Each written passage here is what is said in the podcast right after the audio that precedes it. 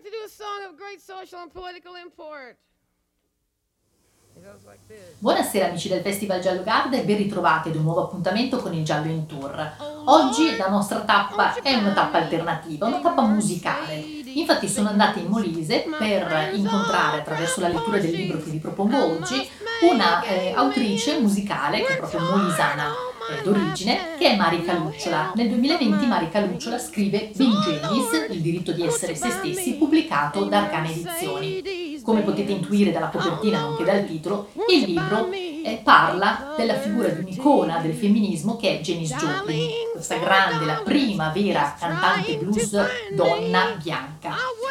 E ehm, in questo libro però non si celebra il mito artistico della donna, infatti Marica Lucciola ci dice fin dalle prime pagine che non siamo di fronte a una biografia, biografie ne abbiamo già lette molte, in questo caso vuole raccontare una storia e eh, porsi degli interrogativi e creare un nesso tra quello che è stato il passato e il presente attraverso la figura di James Joplin. Nella prima parte del libro si racconta proprio la sua storia, lei nasce negli anni 40, nasce in Texas a Port Arthur da due genitori che sono due professionisti, una famiglia conformista. Cercherà sempre Janice di lottare contro contro le regole, contro questo, questa chiusura, lei sente stretto proprio il Texas, sente stretto Port Arthur, soprattutto nel periodo del liceo, dove non viene accettata per la sua diversità e eh, per tutta la sua vita cercherà di utilizzare la voce, che è la sua diversità, questa voce graffiante, per cercare di emergere, per cercare di essere accettata finalmente. Diversità che per Janis Joplin non è una debolezza, ma è un punto di forza. Diversità che non è solamente data dalla voce, ma è data anche dal suo aspetto fisico. Pensiamo al fatto che non corrispondeva ai canoni estetici di quell'epoca. Janis Joplin non era bellissima, aveva questi capelli arruffati, eh, non vestiva, vestiva sempre con queste t-shirt larghe, eh, non, era, cioè non, non, corrispondeva proprio ai canoni estetici degli anni 60 e per questo, anche per questo, viene ritenuta una dei, dei modelli del femminismo, anche se lei bene o male, non ha mai eh, professato apertamente le, le, sue idee femministe, ma si è trovata indirettamente ad essere portavoce attraverso il suo desiderio, che era semplicemente di essere libera, di esprimersi come voleva. Per questo che lei non riesce a stare a Port Arthur e continua a scappare da questa cittadina troppo stretta. Janice eh, ha anche grossissimi problemi con la droga, lo sappiamo, muore poi di eroina, fa parte del club dei 27, quindi anche lei muore a 27 anni come altri noti personaggi e la droga è eh, utilizzata proprio per superare le emozioni negative, eh, per superare questo passato che incombe, che la schiaccia.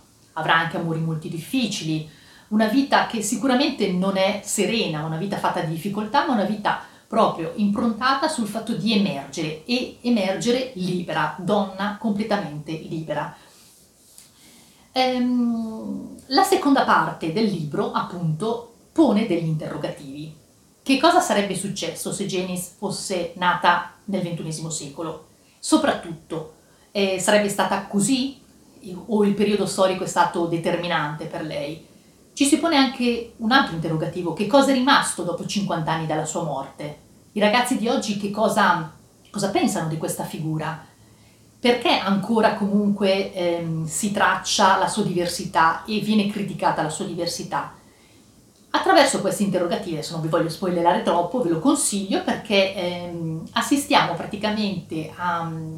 cioè viene presentata Janice Joplin in una veste nuova, attraverso degli interrogativi molto attuali. Io l'ho apprezzato moltissimo e ho scelto un brano da leggere che proprio parla della ambivalenza di Janice. Janice che vuole essere libera, che vuole essere anticonformista, ma che è anche figlia, è figlia del conformismo, della convenzione.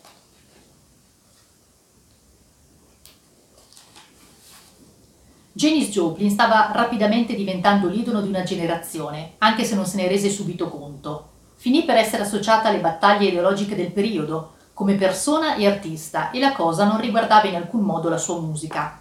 La comunità hippie vedeva in lei una sorta di legittimazione delle proprie idee, seppur fosse completamente estranea e disinteressata a certe dinamiche. Era nella sua voce, nel suo essere così genis, che molti sentivano il suono della libertà. Alcuni suoi colleghi parlavano dell'importanza della pace, ripudiavano a gran voce la guerra attraverso i testi delle proprie canzoni o con gesti plateali. ma Janice era concentrata solo sulla sua musica e non si era mai schierata politicamente. Il punto è che era una donna, che già di per sé rappresentava una sorta di miraggio nella lunga schiera di stelle dell'epoca, e come donna non aveva paura di esprimere le sue più profonde emozioni sul palco. Era capace di mettersi a nudo con milioni di persone, ma nonostante fosse diventata di una popolarità incommensurabile, si trattava ancora di una ragazzina di appena 25 anni, che totalmente indifferente del suo valore guardava nelle telecamere e salutava la mamma. Quella donna così ruggente sul palco, in silenzio bramava ancora l'attenzione e l'amore della sua famiglia e dei suoi affetti più vicini. Le decine e decine di lettere indirizzate ai suoi genitori sono di una lopacità sbalorditiva e dicono molto più di quello che vi è scritto al loro interno.